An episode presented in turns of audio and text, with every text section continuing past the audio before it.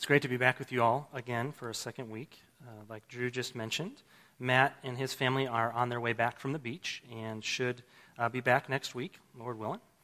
Uh, they, Matt's going to start a sermon series through 1 Corinthians. Uh, that's going to take us to the end of the year. And I mention that again just because if you have a chance to read through it this week, I think it would certainly benefit you uh, as we start that study together. Today, we're going to be drinking from the cool, refreshing river that is God's Word. We're going to plunge our faces in and quench our thirst on the six verses that are Psalm 23. What we're going to find is a soul refreshing song that has spoken to generations of Christians through their most difficult moments. We're going to hear the confidence and trust that comes from knowing a personal God who is our shepherd.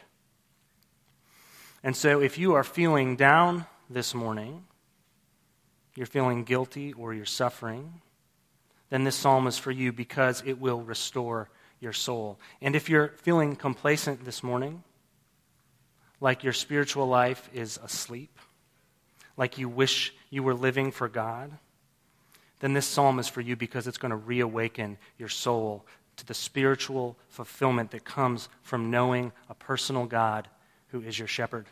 And if you are rejoicing this morning and your lips are filled with praise, then this psalm is for you because it will give you words to honor the most holy God.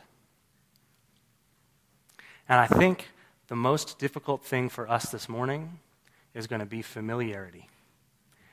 Everybody's supposed to know Psalm 23, right? Growing up, I heard it in funerals, and that was it. So I have this vague sense of it being like, the Lord is my shepherd, I shall not want. Yea, though I walk through the valley of the shadow of death. Sorry. And then something about a cup overflowing right? And so I think that each of us probably have some preconceived notions about what this psalm is. And what I'm going to invite you to do is to shake those off for the next 40 minutes with us and try and look with fresh eyes at the promises of God to see how they apply to your life. So if you've found Psalm 23, I invite you to stand in honor of God's word as we read it together.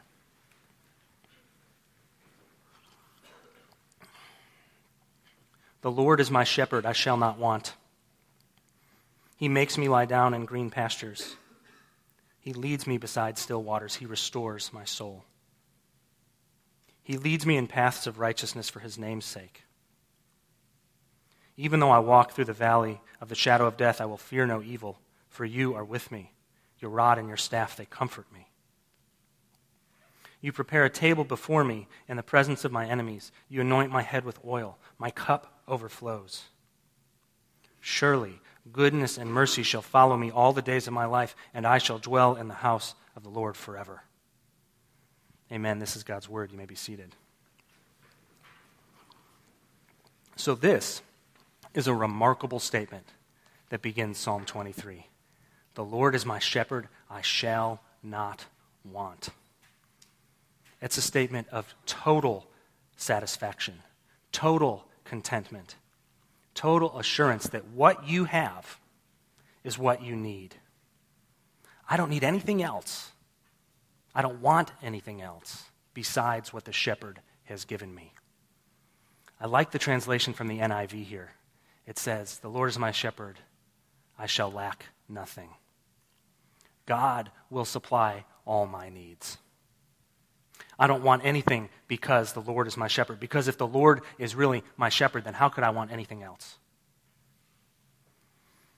And I think that statement begs of us right away this morning to ask ourselves are we consistently and fundamentally satisfied in God? Are we consistently and fundamentally content with where God is leading us? Or are you dissatisfied with God? Do you trust him enough to say, The Lord is my shepherd, I shall not want? And what we're going to spend our time on this morning is understanding that statement, understanding what it looks like to trust God, and why we can trust God. Now, in your sermon outline, I've given you a few points. You're going to forgive me if I give you a few more to help guide through here. The two overarching questions that we're going to ask are what does it look like to trust God? And why can we trust God? And we'll hit each of the things in the sermon outline in series. As we begin, it's important to know that this psalm has one driving principle The Lord is my shepherd. It's a topic sentence. How many of you had English teachers who really harped on topic sentences? Thank you. I got tired of them. But the idea is that when you write a pair, or are an English teacher that harps on topic sentences, sorry, right?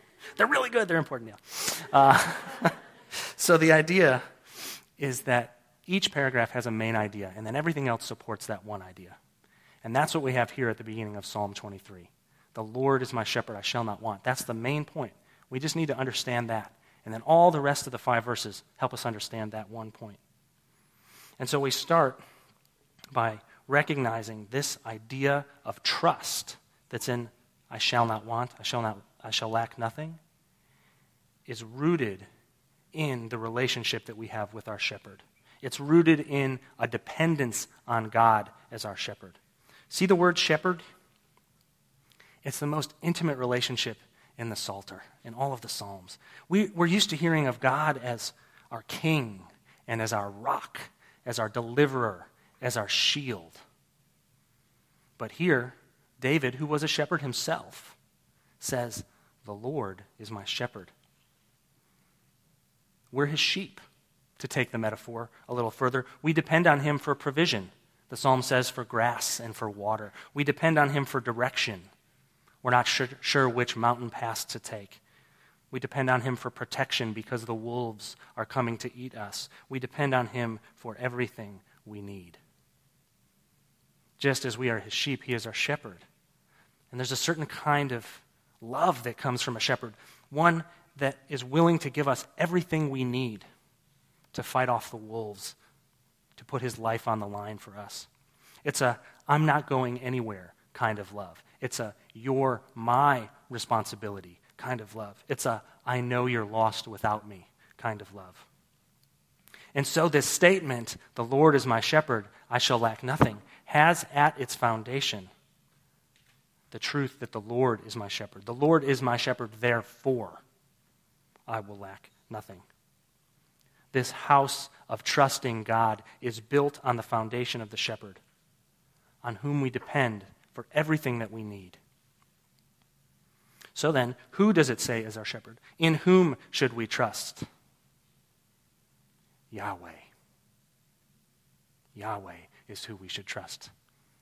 Anytime you're reading the Bible and you see the Lord written in all capital letters, that tells you that you're reading about Yahweh.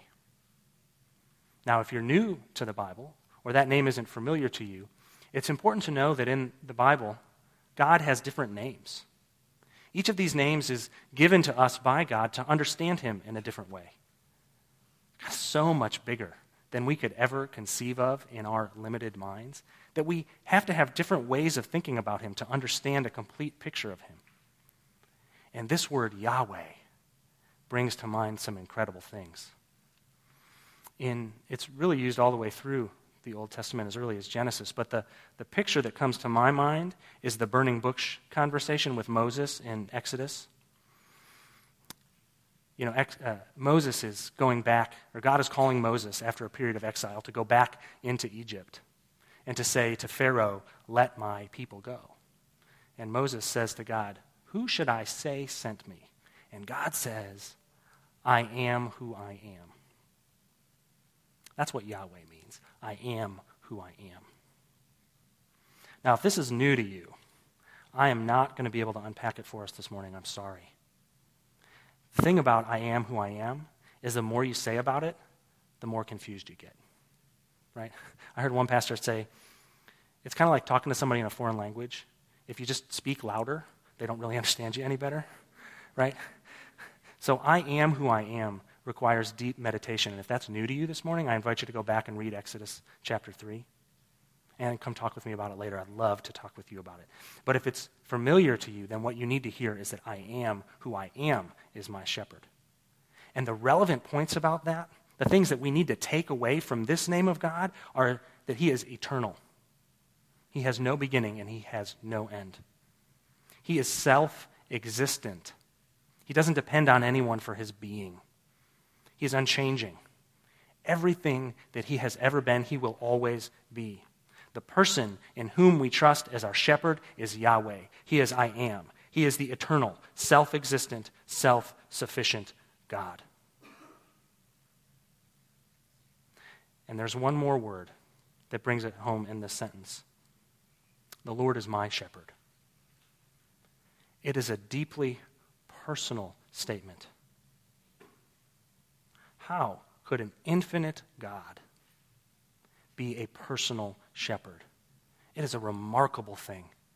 You know, we rely on people to guide us all the time. We rely on the President of the United States to make decisions about us, right? What's best for our country. But he doesn't know you. He doesn't know what's best for you. He's guiding the country as a whole. It is incredible to think that God is our shepherd.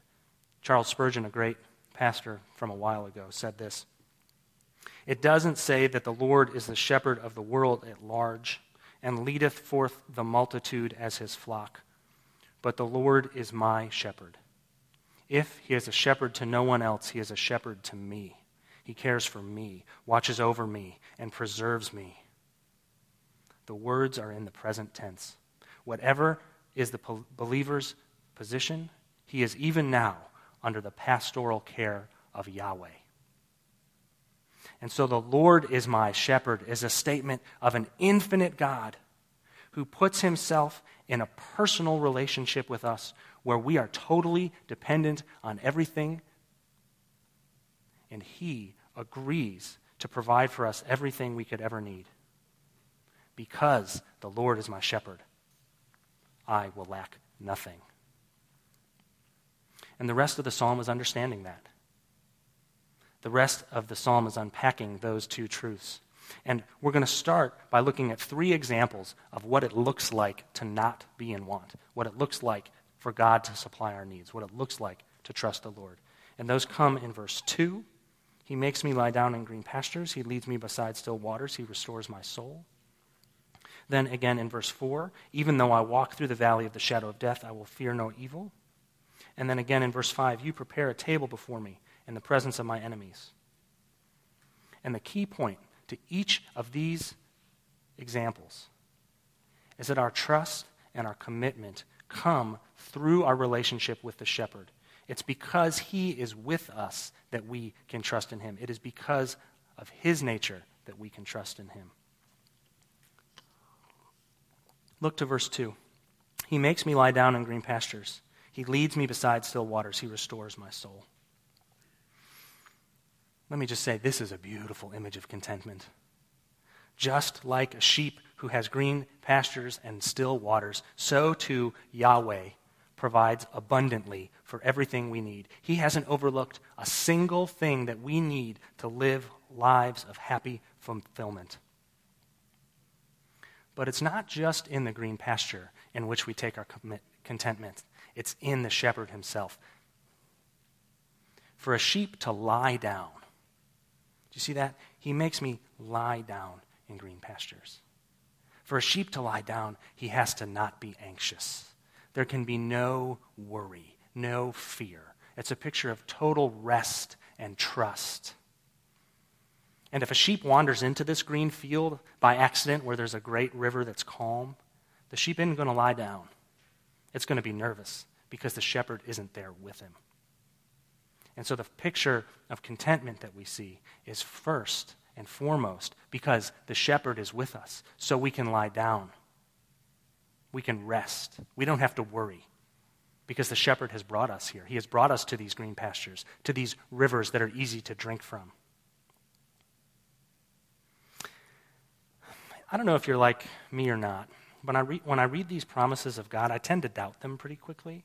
I backpedal really fast. I'm a yes but person. I don't know if you're a yes but person. Yeah, he can give us the green pastures, but I know it's not always like that, so. You know, we're going to get to the valley of the shadow of death in a minute.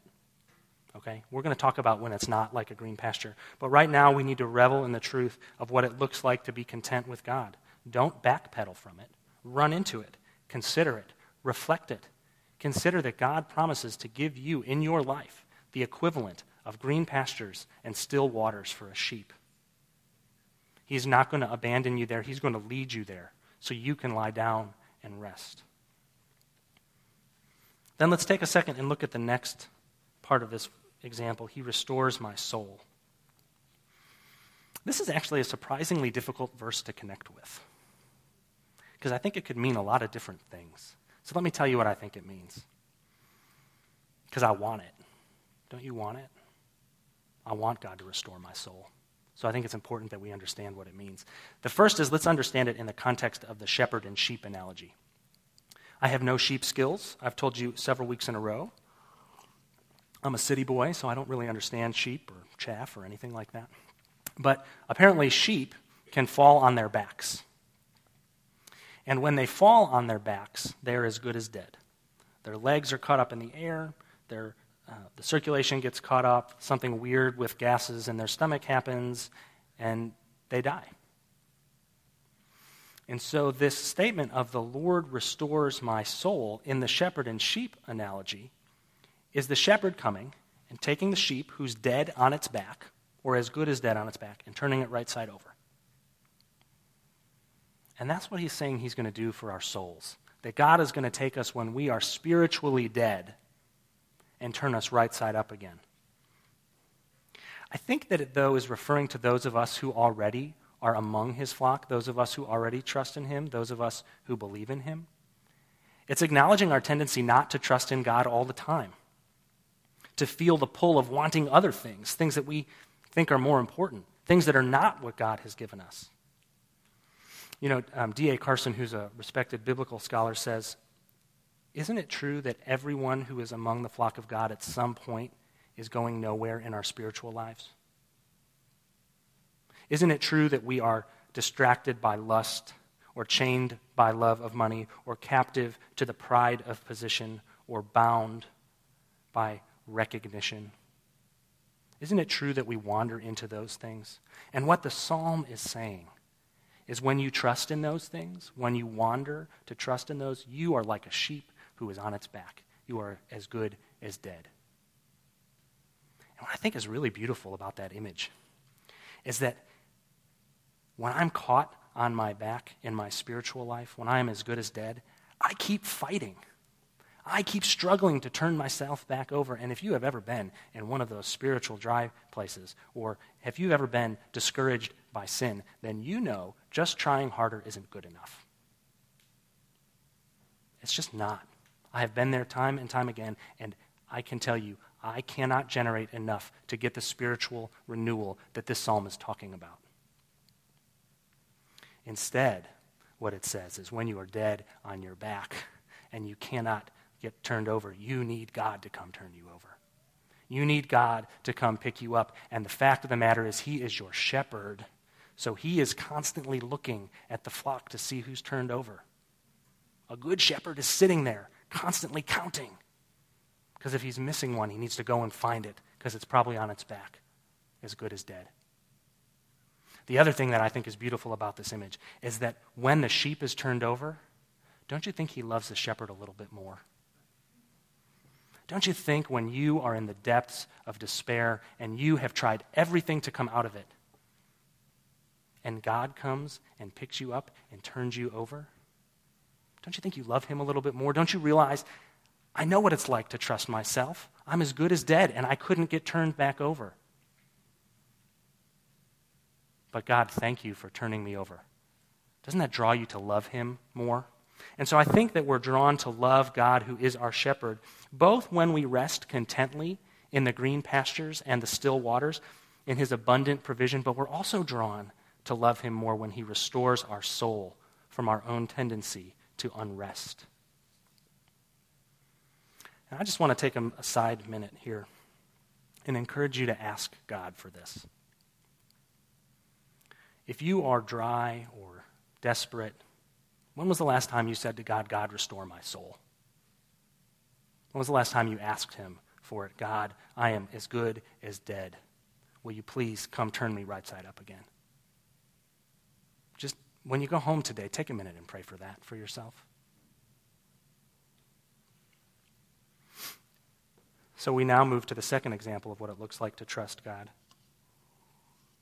In verse 4, it says, Even though I walk through the valley of the shadow of death, I will fear no evil, for you are with me. Your rod and your staff, they comfort me.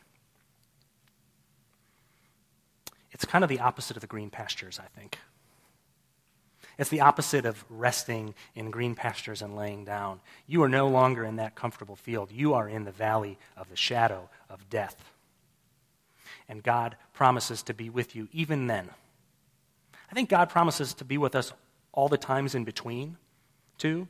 So by using the two um, sort of bookends, he reminds us that he's going to be with us even in those worst of circumstances. And what does it say? When you're in the valley of the shadow of death, I will fear no evil. Why? For you are with me. Two things to notice. First, the psalmist changed from he to you, didn't he?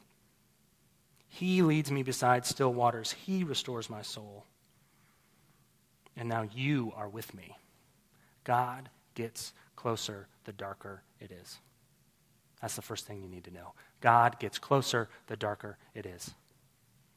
And the other thing is, he promises not to abandon you. This makes sense to us, doesn't it? You know, when I think the valley of the shadow of death, I'm thinking Oklahoma this week.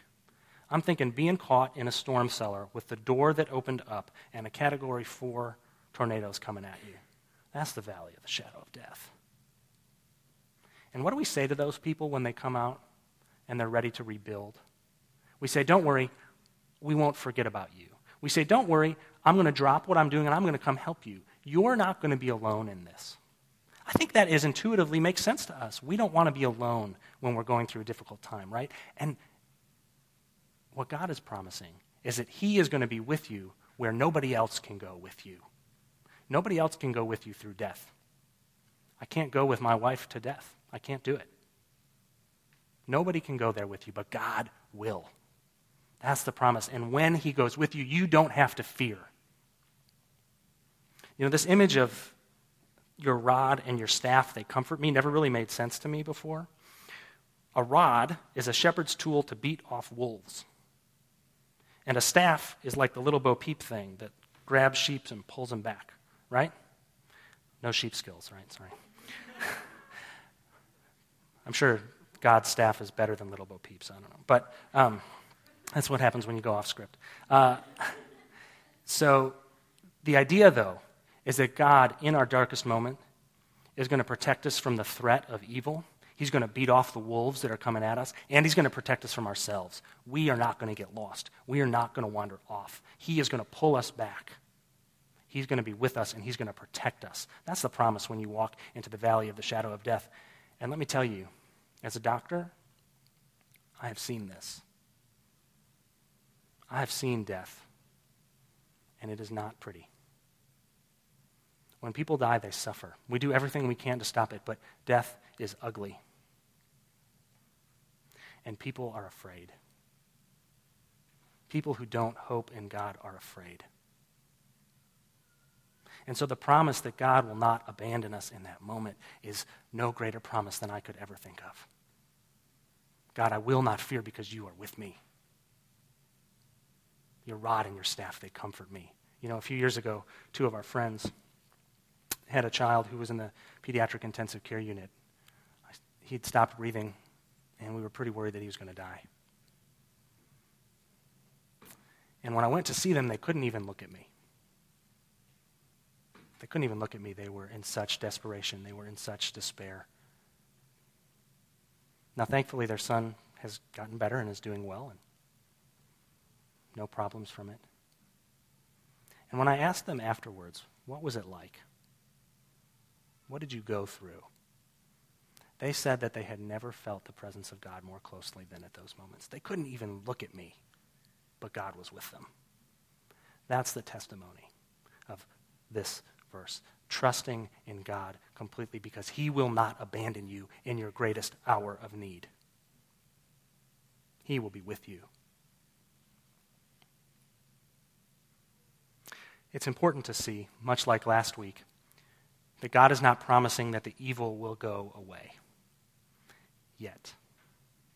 He is not saying that death is going to stop yet. It will one day.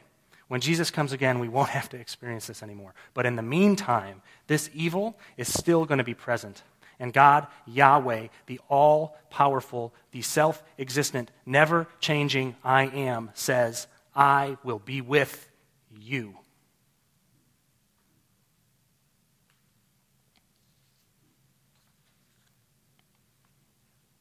The next metaphor is in verse 5. You prepare a table before me in the presence of my enemies. You anoint my head with oil, my cup overflows. Now, what may surprise you if you have some familiarity with this psalm is that I think the, and many people think that the metaphor actually changes here from one of a shepherd and a sheep to a host and a house guest. Right? So God is a host who's preparing a table before us the guest. Now, there's some disagreement here among the scholars, and so if you are a die-hard shepherd person who thinks that the shepherd is the metaphor that goes all the way through, that's okay. I don't think the meaning of the psalm changes. But it makes more sense to me if I understand it like a host and a house guest. And what a picture of intimacy and abundance is this Yahweh is inviting us to his home and he prepares before us a feast. And not only that, when we walk in, he anoints our head with oil. I don't really connect with that because I've never had my head anointed with oil. But think of it as refreshment. Think of it as being done to the most honored guest. Think of it like a hot towel when you walk into someone's home after a long journey. He is anointing you, anointing your head, refreshing you. You are his most honored guest, and he invites you at a table where it's a victory celebration and he gives you a cup that overflows. What a picture of abundance is that? I don't think it's by mistake that it comes after the valley of the shadow of death. I think we're supposed to remember that when we walk through the valley of the shadow of death, this is where we're headed. We're headed to God's house. We're headed to his house where there's a table set before us, where we are going to enjoy rest and peace and abundance. Now, what's impressive to me about this is when I go over to someone's house, it's not the food that I love. I mean, the food is good. God's food in the cup, that's going to be good, right? Or the stuff He pours you, that's going to be good. But you love the host. You don't love the food. When I go over to someone's house, I'm thankful that they went out of their way for me. I'm thankful that they prepared a table. I'm honored because of what they did for me. So when we go to God's home, we're drawn to love God more because of what He's done for us. And so I think each of these images the grass and the water, the shadow of death, eating at the table each of these pictures a deep satisfaction. Our ability to trust that if God is our shepherd, we will lack nothing. Because he is with us. Because he has promised to be our shepherd, he will not abandon us. That is why we will lack nothing. The Lord is my shepherd, I shall not want. And so the next question we ask ourselves is why? Why can we trust God? That's an important question, isn't it? Why can we trust Him? And to answer that, we're going to get to verse, the second part of verse 3. He leads me in paths of righteousness for His name's sake. So, first, let me un- explain what this means in the sheep and uh, shepherd metaphor.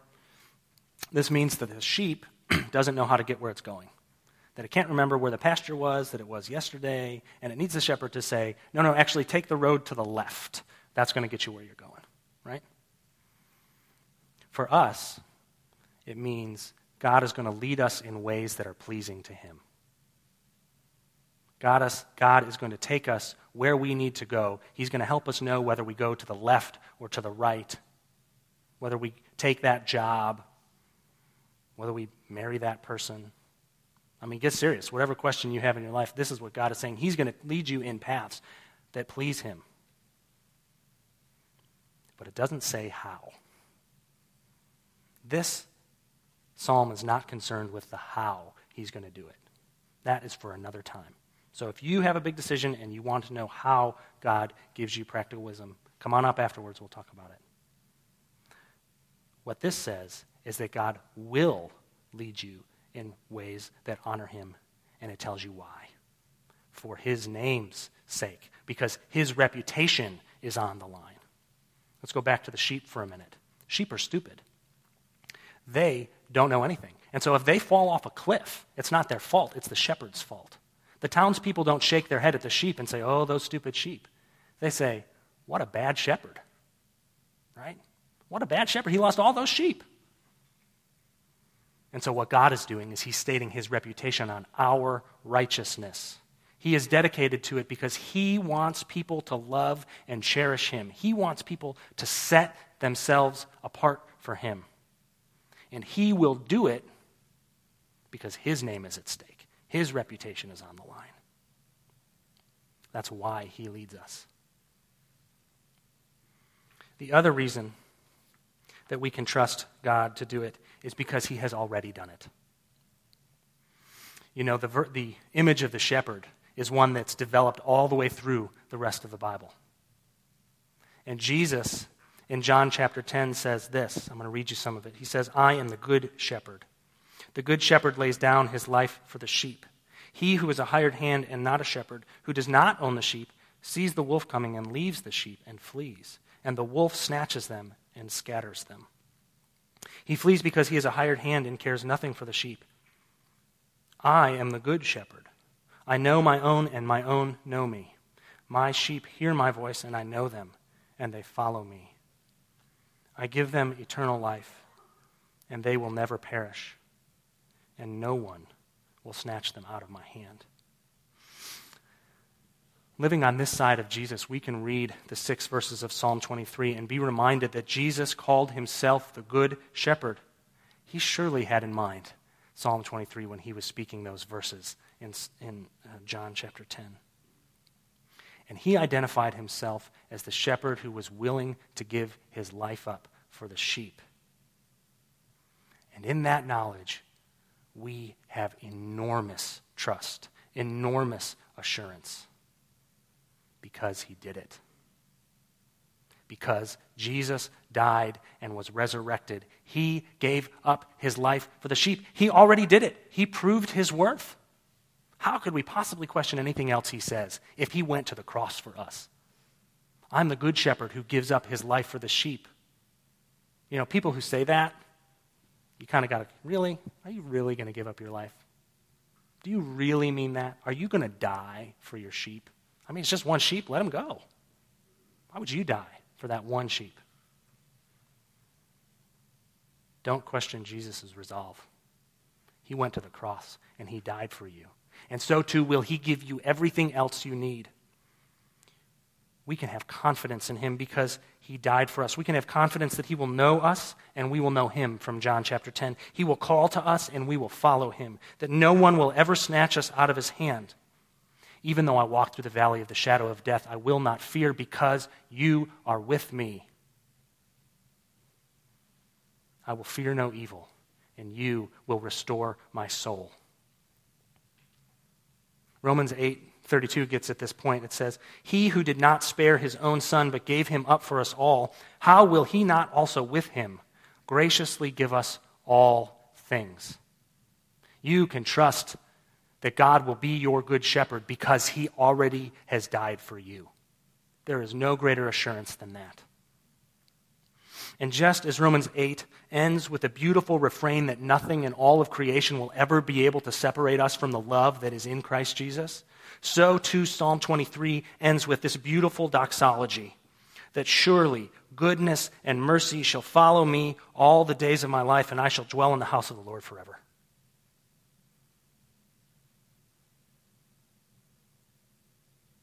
Now, the thing is that this promise is available to you. This is our shepherd, after all. He is not the shepherd of some great nation, he is your shepherd. And so when you trust in him and believe in him and call on the name of Jesus to be saved, then this promise applies to you. He will be your shepherd. It doesn't matter where you were yesterday. It doesn't matter if you've said you've been a Christian for 20 years, but in your heart you really wonder. It doesn't matter. None of that matters. Turn to Christ today, right now. Trust in Him, and He will be your shepherd. He will not abandon you. And surely goodness and mercy shall follow you all the days of your life, and you will dwell in the house of the Lord forever. So trust in God because He is. Trust in Him because He is your shepherd. Trust in Him because He has staked your, His reputation on you. Trust in Him because He has already given His Son to die for us. Trust in Him, and you will lack nothing. The Lord is my shepherd. I shall not want. Amen. Will you pray with me? Oh, Father, we so desperately want this to be true. We so desperately want you to be our shepherd, and we want to be your sheep. We need our, store, our souls to be restored. God, we are upside down. Our souls are dry, and we need you to restore them. And God, we are afraid that when we walk through the sh- valley of the shadow of death, you won't be there. So, God, help us to trust in you, that you will do what you have said. That just as you have sent your Son to die, you will not abandon us in our time of need. Help us to trust in you for everything. For you are our rock and our Redeemer and our shepherd. Amen.